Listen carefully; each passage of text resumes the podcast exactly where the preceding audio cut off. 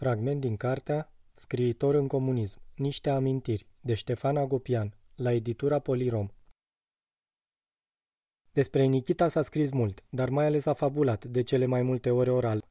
El însuși a întreținut mitul creat în jurul lui, știind că pe lângă o operă mare, o biografie controversată nu strică, ba chiar din contră.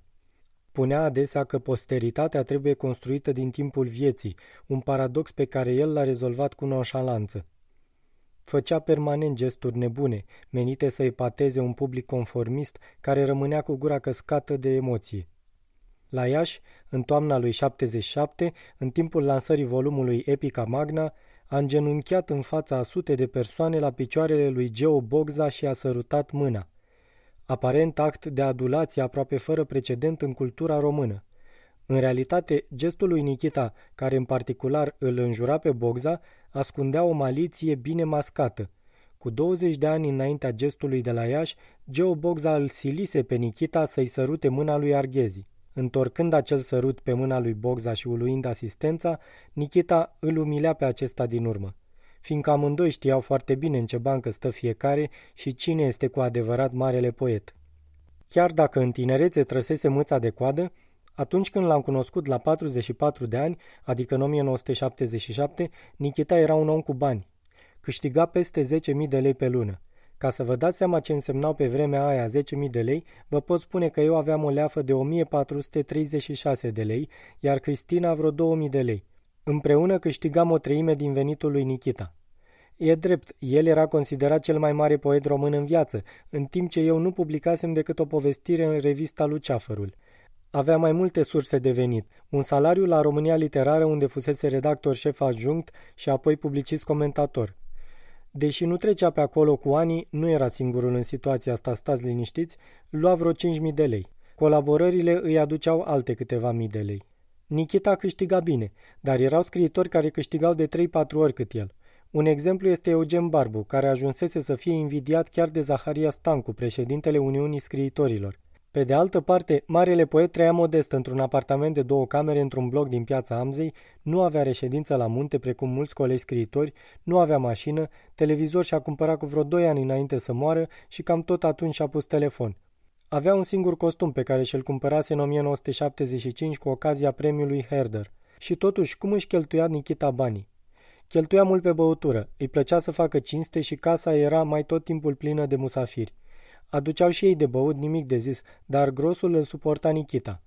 Cu toate că roiau femeile din jurul lui precum niște musculițe bețive în jurul unui pahar cu vin uitat peste noapte pe masă, Nikita nu era ceea ce se cheamă de fapt un afemeiat. Îi plăcea să cucerească orice femeie, indiferent de vârstă sau de numărul de kilograme pe care aceasta le căra prin lume, dar de cele mai multe ori nu mergea mai departe. Pentru el, orice femeie era frumoasă și ca atare se simțea obligat să o curteze și cum era plin de fantezie, ca să nu spun de geniu, n-am văzut femeie care să-i reziste mai mult de 10 minute. Nikita era înconjurat permanent de un stol de femei, mai toate îndrăgostite binișor de el. Într-o zi, a apărut însă în casa lui Nikita o fetică gata îndrăgostită. A declarat cu nonșalanță chestia asta și l-a privit pe poet așteptând senină reacția acestuia. Nikita s-a gândit ce s-a gândit și a spus – Stai bre cu minte că până la urmă o să-ți treacă. Fetișcana, care nu era deloc o fetișcană, avea vreo 20 de ani și era studentă la matematică, era nu numai îndrăgostită, ci și perseverentă. Apărea de două-trei ori pe săptămână, își declara dragostea nețărmurită pentru marele poet și aștepta spăsită ca bărbatul vieții ei să ajungă la sentimente mai bune. Nikita ne explicase că e fata unor buni prieteni, că o știe de când era în scutece și că nu-i trezește decât sentimente părintești.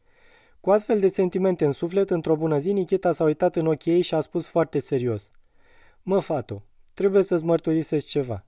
Ești minunată, dar mie nu-mi plac decât femeile păroase.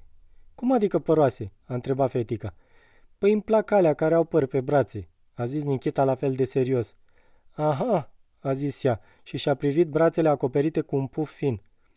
După această scurtă discuție n-a mai apărut vreo două luni, dar atunci când a apărut strălucea toată. S-a uitat la Nikita și și-a dezvelit brațul stâng. Poftim, a zis. Acum sunt păroasă. Și într-adevăr era destul de păroasă. Cum ai reușit? a întrebat Nikita. Păi m-am ras în fiecare zi și poftim, sunt păroasă. Nikita a zâmbit și a spus, am glumit, măi, fato, adevărul e că urăsc femeile păroase. Fetișcana a început să plângă și a spus, Să știi că nu te mai iubesc deloc. Nikita a mângâiat-o blând pe cap și a spus, Vezi, știam eu că până la urmă o să-ți treacă.